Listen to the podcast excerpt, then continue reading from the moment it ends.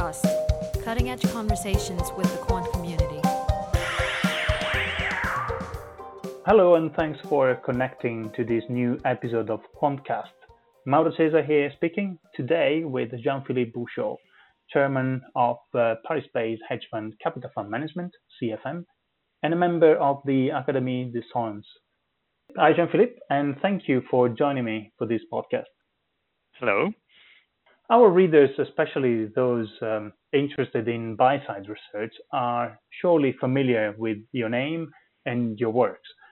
A few of your hundreds of uh, research papers have been published in Risk, and uh, that led you to be awarded Quant of the Year and Buy Side Quant of the Year by Risk in 2017 and 2018. Uh, now, uh, just to give a bit of context to and to introduce the new collaboration between us, um, the idea of this podcast came after you accepted to be risk columnist for the next six months, uh, of which we are uh, delighted and very grateful. And we're happy to have your your views published with us. Uh, in in fact, the first column is online now, and it discusses agent-based models in finance. Um, now we'll go back to agent-based models in a, in a minute, but first I'd like uh, I'd like to ask you if you could introduce briefly uh, CFM and tell us what type of hedge fund it is and what markets it invests on. Yes, certainly. So CFM has been launched in 1991, so it's a now nearly 30-year-old hedge fund, uh, which I think is uh, quite remarkable in itself, uh, of course, to survive that long in a very competitive industry. uh, it's Paris based, which is also a kind of an anomaly uh, in a way. Um, it's a quant fund. Um, so it was created by Jean Pierre Aguilar in 91, and I joined in 94. Uh, we created a research group uh, then called Science and Finance that later merged with uh, CFM. So it's it's fully uh, fueled by uh, research is coming from hard sciences, uh, physics, math, uh, computer science, uh, biology, and so on. And uh, it's trading um, internationally on all futures markets, uh, stock markets, um, option markets across the world. Um, and it, you know, it runs several types of quant strategies, moving slowly towards other types of strategies. Maybe we'll address that a little bit later. Yeah, in fact, I'd like to know a little more about the investment strategies that you employ at CFM. Um, can, can you generalize and tell me uh, what type of quant investments you follow? Well, you know, quant investment in the traditional sense is you look at any kind of data you have. Uh, of course, price based that was the beginning, but uh, fundamental type of data, weather data, uh, inventory data, now uh, you know machine learning based uh, natural language processing, on news, on on announcements, anything that that you can put your hands on uh, can be used to create a, a trading signal uh, that trades in the markets that I've uh, discussed earlier, so stocks or futures or options. And the idea is is to have as many different types of strategies as possible, again ranging from trend following on different time scales, mean reversion on different time scales, uh, cross asset correlations. These are technical models, but also all kinds of anomalies surrounding announcements, uh, earning announcements, news, and so on. So it, it's it's a big zoo of of different strategies. So I guess that you know it's like um, uh, driving a, a car. You you don't necessarily know what's going in the engine in detail, but what you know is that it's been uh, built by engineers, and it's it's a little the same analogy uh, with the kind of strategies that, that that we're using. Each of them is has a very low signal to noise ratio, but in aggregate, uh, it's trying to extract something from the markets. Okay, so most of the strategies you have in place are for uh, detecting detecting signals yeah, and the, in the traditional way, a signal is based on some kind of statistical correlation between past whatever and future returns. And uh, and so it's it's it's mostly based on backtests, and and again that's something that we might speak about later. Uh, maybe the, the, future of quant is going to move away from this traditional way of uh, building strategies, i.e., based on on, on simulation, backtest simulation on past data. Uh, but you know, this is something that is only starting to grow at CFM. And, uh, and now, indeed, we, we go and, uh, and talk about ABM, uh, agent-based models. In your first column, you explained that they are best suited for analyzing complex systems. Uh, indeed, the, the column is titled "To Make Sense of Complex Systems: Send in the Agents." Um, well, let, us start from the very beginning. Not everyone is familiar with ABMs. could you first explain what what they are and how they can be used?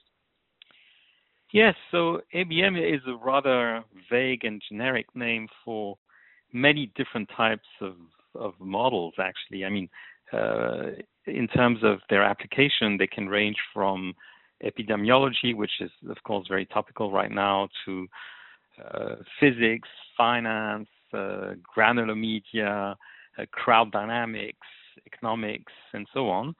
And, and the idea is really to try to uh, model the system, whatever type of system I've just mentioned, starting from its uh, unit elements.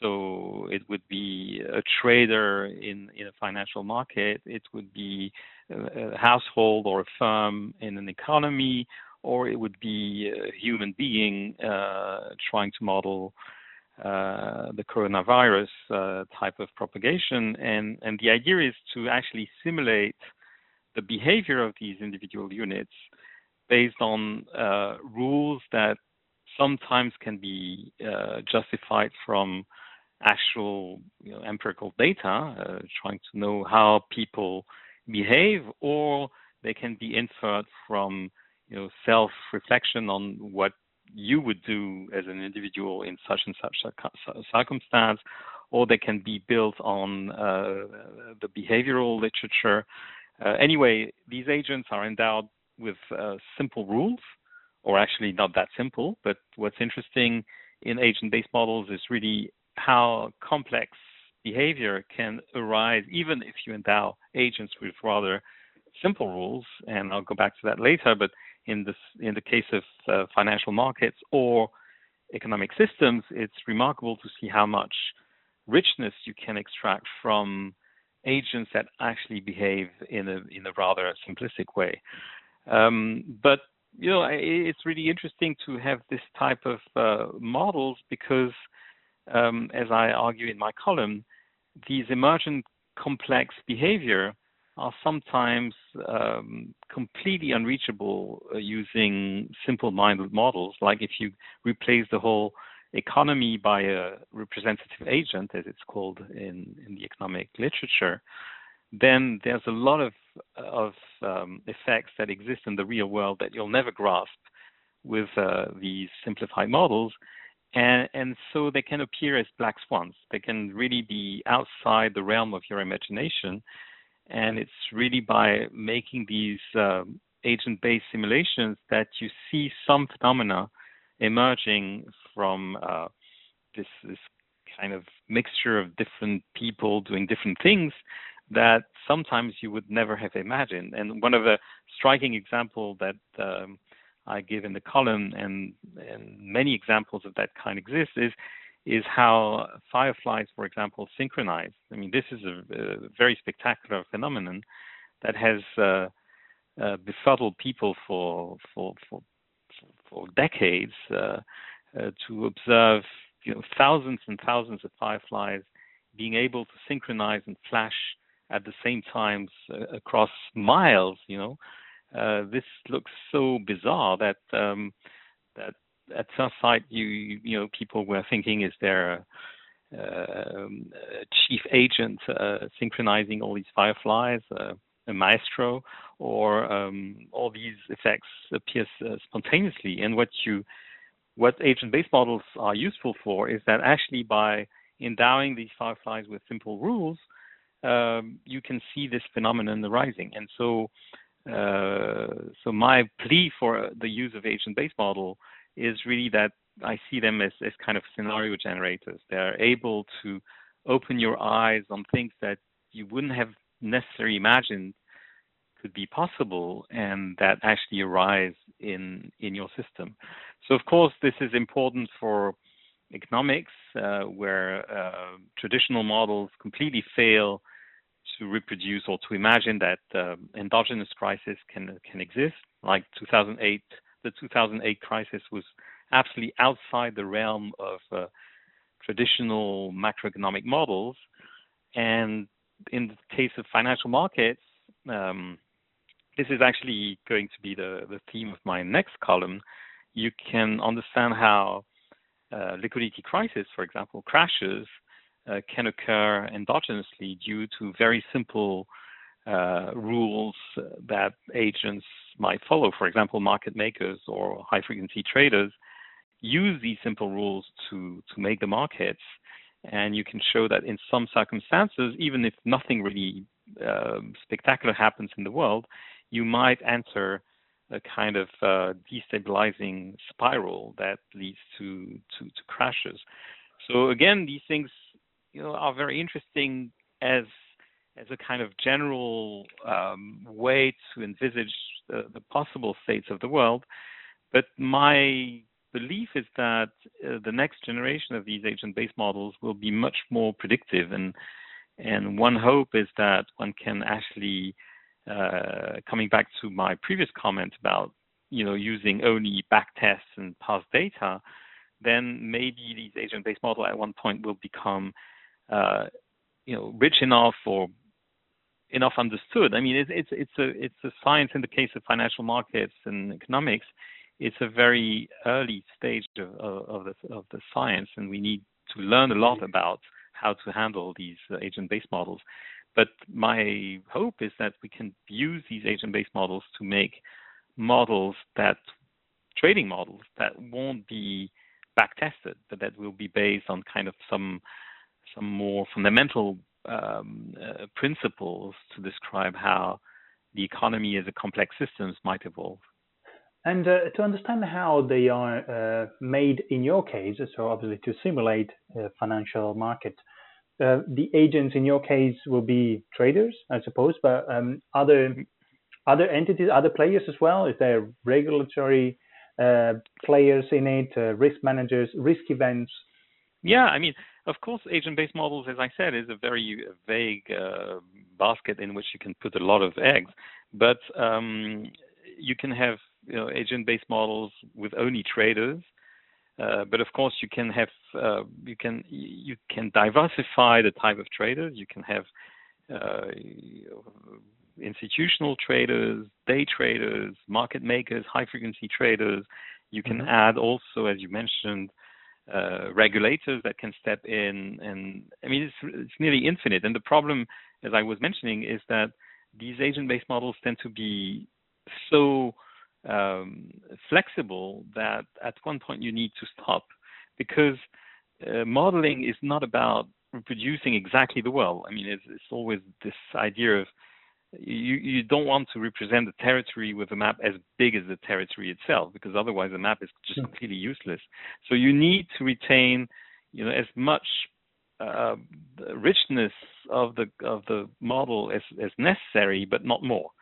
And and that's the the thing that we the, that we really need to learn about these agent-based models is how complex do they need to be to be a realistic and b precise enough so that you can you know generate what you want to generate and avoid uh, you know biases and avoid doing things that are um, outside the, the, the the scope of what you want to do.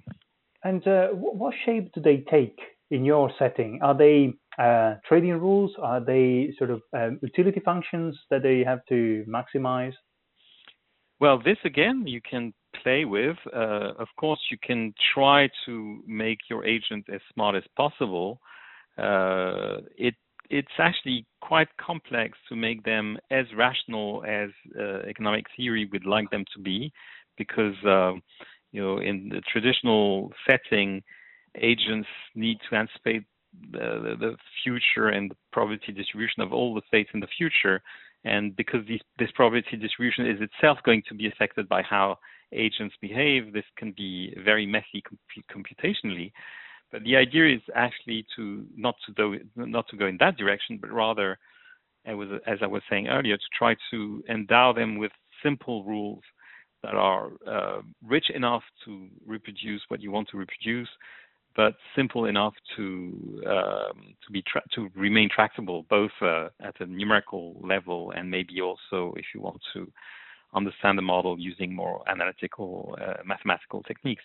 So, for example, you can have if you one kind of agent-based model that we've looked at, as I was mentioning, is uh, trying to understand liquidity and liquidity crisis in the markets. And in this case, you can have very simple rules for people wanting to buy and sell. Um, so having actual aggressive traders who want to uh, consume liquidity and uh, less, I mean, patient traders who provide liquidity, market makers, if you want. And uh, again, as I said, uh, even if you neglect a lot of complexity and a lot of sophistication in the rules that agents in real markets may use, you're already able to reproduce quite a lot of useful things, like you know how liquidity crisis can occur, but also how uh, trading can impact prices in financial markets. All these things you can reproduce with a pretty limited amount of uh, of ingredients at the agent level.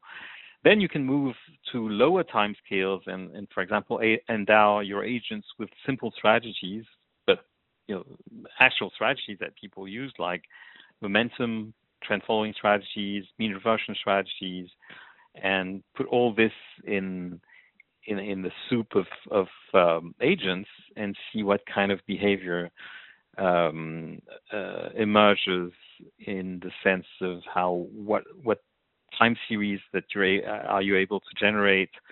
Um, and this again uh, is quite interesting because it reproduces um, again with simple rules uh, a lot of things that are actually seen in real financial markets and you mentioned at the beginning about um, the uh, ability of these models to capture black swans that um, standard quant- uh, quantitative methods would not see.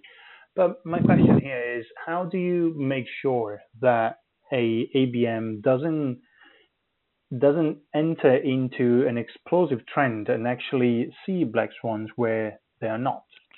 Yes, but you see, that's exactly where they're useful. Um, I think we should, and that's a little bit the the object of my column uh, that was published today, as you were mentioning earlier, is that for me, an agent-based model has a different uh, status, scientific status, from the traditional models. Uh, for me, an agent-based model is more a scenario generator. So, of course, sometimes you put these ingredients in your model and you find crazy stuff. And what's interesting is that your the, the research process doesn't stop there. It's it you you observe your crazy stuff, you observe your explosion uh, in your example, and you say, aha, where does that come from? And you start thinking about the world that you've created. And this is an incredibly uh, interesting intellectual exercise to try to understand okay, I've put simple rules in my agent based model, and now I see something that was completely unexpected. So, wh- why why is that so? Where does it come from? So the trivial thing is that it comes from a bug, you know, and this of course happens. You can code things as uh, carefully as, as you can, and you always start doing bugs. So you, you should eliminate the bug once you've eliminated the bug and the, the, the phenomenon is still there, then you should go back to uh, the ingredients that you've put in your agent-based model and try to understand, you know, which one is generating the instability. And once you've identified the mechanism, the feedback loop through which the instability occurs in your agent-based model, then you should think, okay, is that realistic? Does that is is there a way that this exists in the real world, or is that really based on a stupid assumption that I've done? And and now what's interesting is that you have to make a judgment call. And the world is complex, and you cannot avoid at one point to make a judgment call. And so, what you have to do is to gauge whether your simple assumptions have something to do with reality or not. But what's interesting is that what happens more often than not is that you realize that these explosions, as you as you've called them, you were not expecting them, and they actually occur because the dynamics of the system in, in, captures a feedback loop that you haven't thought about, but is absolutely there. And when you think about the world, you think, okay, well, all of this makes sense. And I should consider the possibility that this effect exists. And what's interesting is that, you know, it's a non probabilistic uh, statement. It doesn't tell you what's the probability for it to exist. It just tells you listen, if you really believe that the world is following these simple rules, that's something that you haven't expected, but it still exists. So please be careful. So, you know, can you, for example, introduce some regulation in the real world and or in your agent-based model that alleviates this instability? Uh, how to do that? So again, I think what's interesting about this way of doing science is that it generates possibilities. It generates possibilities that our human imagination is often unable to, uh, to, to, to envisage. And once you're there, then again, it's it's not you know a question of whether it's going to happen with high probability or not. It's a question of of there is this black swan there. What do you want to do with it? Now you know the black swan is under the spotlight. Um, do you consider it as a as a fluke of your modeling assumption, or do you want to take it seriously? And I think this this whole process of thinking about the world in that way is is very very fruitful because it allows you to consider scenarios that you uh, you know naively based on traditional models where you write down I don't know geometric Brownian motion or or even more sophisticated models. These things that are based on uh, calibration on past data, they will absolutely fail imagining such uh, possibilities but if you you know drill uh, deeper and go a, a, level down, then you realize that the ingredients that make the markets or the ingredients that make uh, the economy as a whole, they contain such possibility, and so you should take it seriously. Interesting, interesting. So it is a um, it is a tool for not just trading but for risk management as well. Yeah. Oh, yeah. You observe what a possible scenario might unfold in in the future with any probability. I, I, yes, I think that that actually you're absolutely right. The the the, the main uh, application for the moment. I mean, I'm not speaking 10 years time, but for the moment, the main application is is about risk management. It's about identifying these instability directions of your system.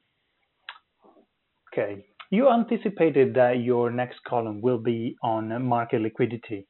Um, my question: What what do you think is the role of hedge funds in uh, uh, in the liquidity that we observe in the market? Yeah, that, that's a traditional question. Uh, you know, what's the use of hedge funds in general, and what impact do they have on liquidity? I think the problem is that um, the the the moniker hedge fund itself is pretty vague. Again, I mean, I, I spoke about vagueness of agent-based models which is a big mm. bag in which you can put all sorts of different things. And in a way, a hedge fund is the same. I mean, you can have, you know, hedge fund is a is, is a zoo, and in a zoo you find you find animals of all sizes and colors. Um, and so I think it's difficult to answer that question in general uh, because um, some strategies are definitely providing liquidity, other strategies are more consuming liquidities. Uh, sometimes the same strategies is actually uh, you know one day providing liquidity, the next day removing liquidity. Um, also, the, the, question of liquidity is is not very well posed in the sense that you know are we speaking about high frequency liquidity or are we speaking about lower frequency liquidity? Um, it's it's it's a whole you know uh, it, it is a research program in itself to understand what people actually mean by liquidity. And uh, so I would say in general, you know, hedge funds like CFM, they're trading on time scales that are maybe a few hours at the fastest and a few years at the slowest. So, you know, I was speaking about the variety of different strategies mm. that CFM is using. You see already between a three a three hours and and three years, there's a huge uh, span of time scales. And um, net net, uh, it's it's very very hard to know uh, what is the, the impact on market quality. Uh, I think that um, you know it's hedge funds. I would say in general are not intrinsically uh, more uh, toxic or less toxic to market liquidity than any uh, trader and you know retail traders or institutional traders we all contribute to this big um, market that are financial markets uh, either providing or um, the, the, the problem I think the real problem uh, is market stability more than liquidity and uh, market stability um, really requires a diversity of opinions once opinions tend to uh, polarize in one direction, then there's a problem of uh, that you can call liquidity, but that actually is uh, stability. And the question here is wh- whether or not hedge funds tend to use crowded strategies. And of course, this is a this is a very important question because crowding, crowded strategies fast degrade uh, the performance, the average performance of the strategy itself. So it's bad. And second, can lead to these uh, deleveraging spirals. Um, so I think that some hedge funds tend to overcrowd on some strategies. Others, uh, because they know that uh, using a crowd strategy leads to uh, less profitability of that strategy, they tend to always innovate and, and try to, you know, be as decorrelated as possible as the rest of the crowd. Um, so I think there's no one size fits, fits all answer. Uh, there's uh, a lot of different types of of things that can happen.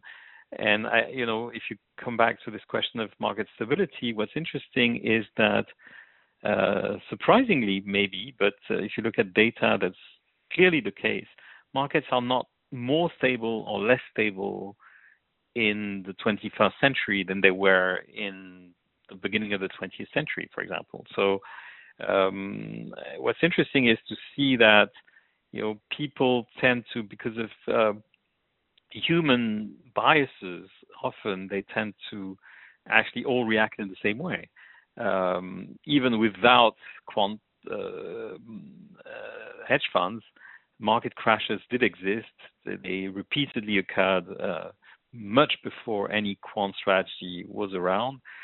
So for me, it's, it's again an ecology of many different types of, of traders that make up the market.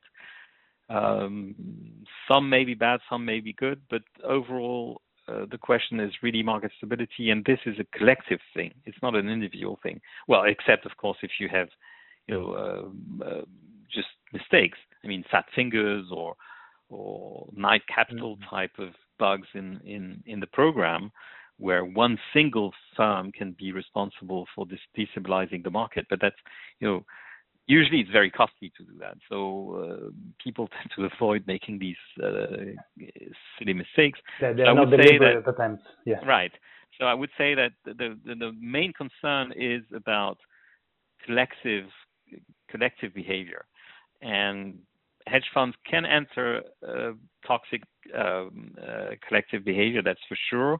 But you know, human beings haven't waited for hedge funds to enter these crazy panics and and manias and you know the, the books uh, called uh, manias panics and bubbles uh, dating back from the 19th century i guess and do you think the hedge fund industry is still dealing with the bad name they gained in the uh, 2009 crisis? Well, you know, I've been in the hedge fund business for now uh, 30 years, well, 25 years. And as far as I remember, hedge fund always had a bad name. Uh, so, um, and again, I think it's it's really due to the fact that um, it's uh, it's a it's an ill-defined concept. Uh, hedge fund, in the sense of uh, you know being often market neutral and uh, uh, having an objective of absolute strategy rather than than relative strategy compared to the market. Um, that's a maybe well defined and high fees. Maybe that's a, that's that's a definition of hedge fund. But within this definition, people do so so much so, so the, the, the the range of strategies that are used are, is so wide that um, uh, you know I think that you can find predatory hedge funds that are discretionary and that have a completely different type of business model and a completely dif- different way of, of entering the markets from, uh, say, a market neutral quant type strategy that tends to be extremely diversified, that has to uh, do stealth trading and, and never uh, enter big positions and so on. So, yeah, I, I would say that financial markets as a whole have a bad, uh, you know, a bad reputation.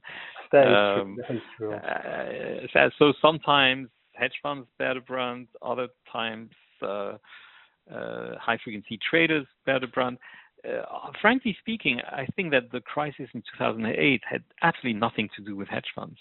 Um, so, um, yeah, I mean. Uh, um, okay, leaving leaving liquidity aside for now. Um, obviously, we started talking about machine learning and uh, um, uh, non-linear modeling earlier. What type of machine learning do you employ at CFM? Uh, what type of functions do you uh, do you do using machine learning? Well, you know, machine learning is um, linear regression is the simplest example of, of machine learning. So, uh, in a way, people have been doing machine learning uh, forever. Um, now, that the, the more recent incarnation of machine learning is all these things like uh, deep learning and uh, and natural language processing and, and all these more fancy stuff. And of course, we're we're trying to keep uh, the state of the art level on all these developments, uh, which are very interesting also from an intellectual point of view. And clearly, you know, people don't really understand why machine learning, in this more recent exception of the term, even works. Um, so you were speaking about unwanted effect in agent-based models earlier. Clearly, agent machine learning uh, can lead to um, unwanted effects as well, and this is uh, you know, beginning to be well known that sometimes you can fool the machine by just changing one pixel in a in a picture, um, and and so there's a lot of interesting, uh, really very state of the art and and um, and, and complex type of research that's done as we speak on why why is machine learning working and what should we beware of. Um, so, having said that, we're using machine learning in all compartments. Um, you know, portfolio construction, uh, uh, asset, uh, model allocation, execution, uh, uh, alpha generation, I mean signal generation, all these aspects. Uh, clearly, uh, all these aspects deal with um, big data, uh, or, or not so big data, but machine learning is a discipline, is a tool more than than a specific technique. Uh, that allows you to rationalize a lot of things that were maybe done more manually in the past. Uh, you know, all these ideas like cross validation, for example, that allow you to um, fix parameters in a more rational way than just uh, choosing one of them based on past performance. Uh, all these things have become uh, bread and butter for, for most quant hedge funds, I guess. So in that sense, I don't think that CFM is very different from at least the more sophisticated hedge funds. And have you recently, let's say, replaced a uh, what you could define a standard and a classical quant finance uh, model with a nonlinear, like a non-parametric, like machine learning solution? Well, in general, we we don't really replace things; we add. Um, we replace when something is clearly wrong. Um, but you know, even if two models are similar, uh, they're always slightly different. Um, so imagine that you have a parametric model that works, that is in production for you know years, and that has no sign of clearly degrading. Um, and then you find a more non-parametric uh, way of, of, reproducing the same effect with uh, machine learning techniques, then what are you going to do? Uh, one temptation is to say, oh, machine learning is better, so I'm going to throw away the, the simple non-parametric uh, model and replace it by the new trendy machine learning. I think, you know, from a kind of general diversification point of view, uh, you should actually choose both to, to keep both and that's that's what we tend to do. We're adding, uh, we're not removing. Okay. Um, general question, but what is the next challenge for systematic funds? Uh, I'm not talking about profit, survival, but more technically on um, on the quantitative side of uh, the management. Oh, there's there's a lot actually because um, as we mentioned earlier, there's a lot of new data uh, sources that come out every day. So I think that one of the biggest challenge is to keep up with the flow of new data vendors and, and new data sources that can be analyzed uh, is to imagine new techniques to deal with this massive ocean of data that, that floods us and and to extract value from it. And you know it's a it's a real challenge because you can if you don't have the right techniques and if you don't have the right hunch in a way then you're going to chase unicorns and uh, and try to make something out of uh, the million I, I mean I'm exaggerating but the million data vendors that try to to sell you data, and um, and most of the data is actually going to be useless. Mm-hmm. So just to be able to, to cope with uh, this flow of data and actually focus on the one that's or the ones that are important and useful um, is is in itself a huge challenge it's a huge challenge because it takes a lot of resources. It's it's costly and uh, and you should do it right. Um, so so I see that as as a big challenge, and this encompasses what I was saying earlier about you know machine learning tools. Do we understand them? Uh, are they trustworthy? Should we be, uh, be aware of their limitations and what kind of limitations? You know, you you could have bad surprises by using black boxes uh, and so so this is a, a huge intellectual and um, and challenging uh, operation.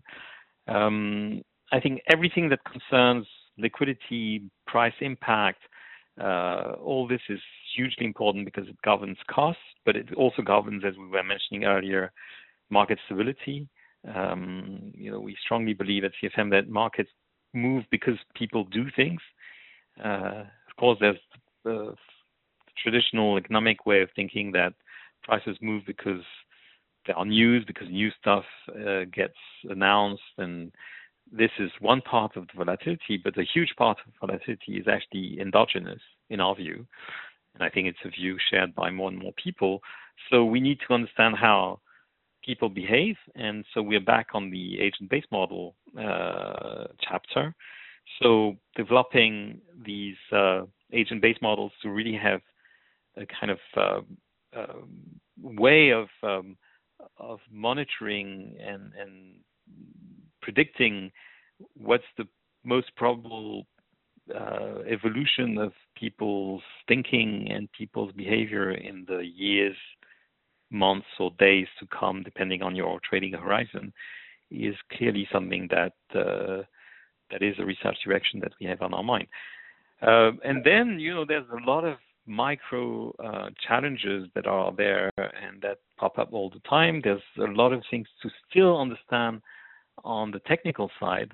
You know, it's surprising to see that with the same set of data that we've been looking at for years, you know, market prices for the S&P 500 and and its components, this is not that big a data set, and it's always the same data set. We we only have one.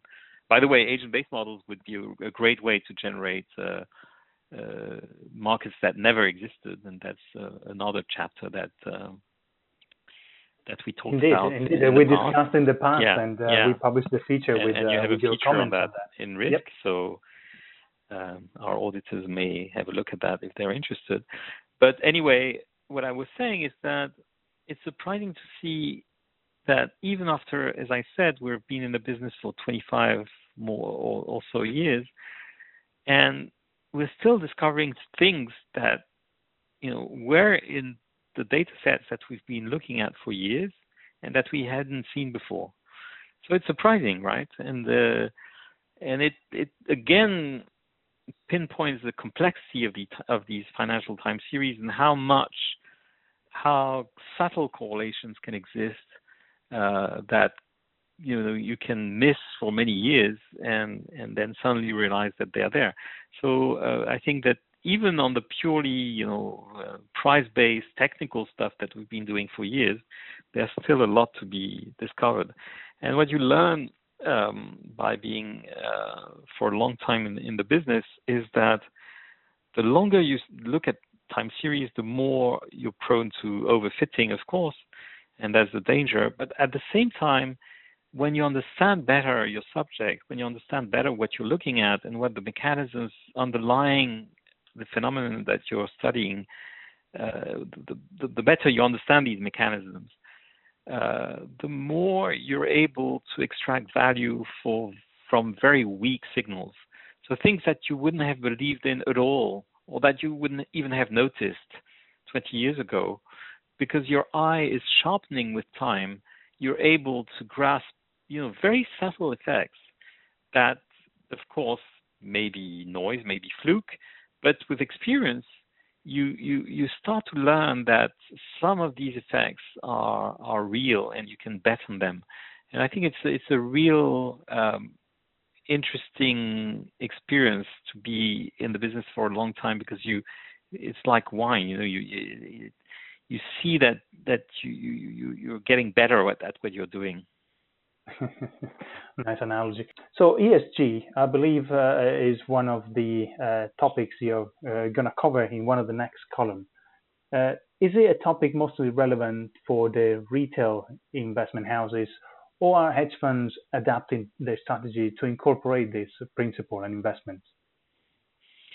Yes, I think that it's uh, it's a very important uh, topic also for hedge funds and what, but what's interesting, uh, linking back again to what we were discussing earlier, is that in this case, clearly tomorrow won't be like yesterday. I mean, uh, there, there, are going to be major disruptions and major changes because, in a way, it's going to be a self-fulfilling prophecy. I mean, people are going to invest in ESG and ESG type of investments are going to be affected by by these investments themselves, and therefore the whole thing is going to change. So it, it is a case where we know that um, there's a lot of quantitative analysis to be done on you know supply uh, input output networks for example of firms uh, of course you inherit your degree of uh, carbon consumption or production uh, from your customers or from your suppliers. So you know you, you're not necessarily green or brown by yourself, but you're green or brown in a network of other uh, firms. So all this network science is uh, is clearly going to be extremely useful to describe uh, and, and anticipate uh, the evolution of um, of, of uh, greenness or brownness of firms. Um, so it is a quantitative subject, but it is a subject that can't be backtested because, or maybe it can be backtested on a very limited number of years. So uh, clearly, you can't use data from the 60s to understand what uh, the ESG investment is going to be in the in the in the in the 2020s. Uh, so we're entering a new way of doing quant um, research, which is going to be more and more based on, uh, in a way, doing good science without even looking at returns, trying to understand uh, exactly as I said about ABM, trying to understand the mechanisms, trying to understand, you know, having a model of the world, and then betting that the your model of the world is consistent and following trying to follow the consequence of of this of this modelization. And this will you know indicate some bets that you want to take. And there's no way to backtest these bets because uh, this transition to a, a, a more uh, you know an environmental friendly uh, world has not happened in the past and uh, so so it is going to be a real challenge. Uh, we discussed about challenges earlier. It's going to be a new challenge. That's that's really interesting, and I think hedge funds have, eh, and quantitative hedge funds in particular, have really uh, a card to play there.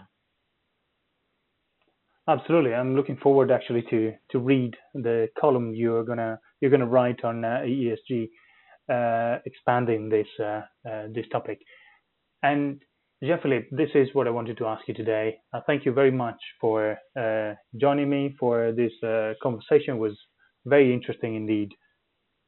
Thank you very much, and I'm really happy about our collaboration. I'm looking forward to having to write these columns for the next uh, five months.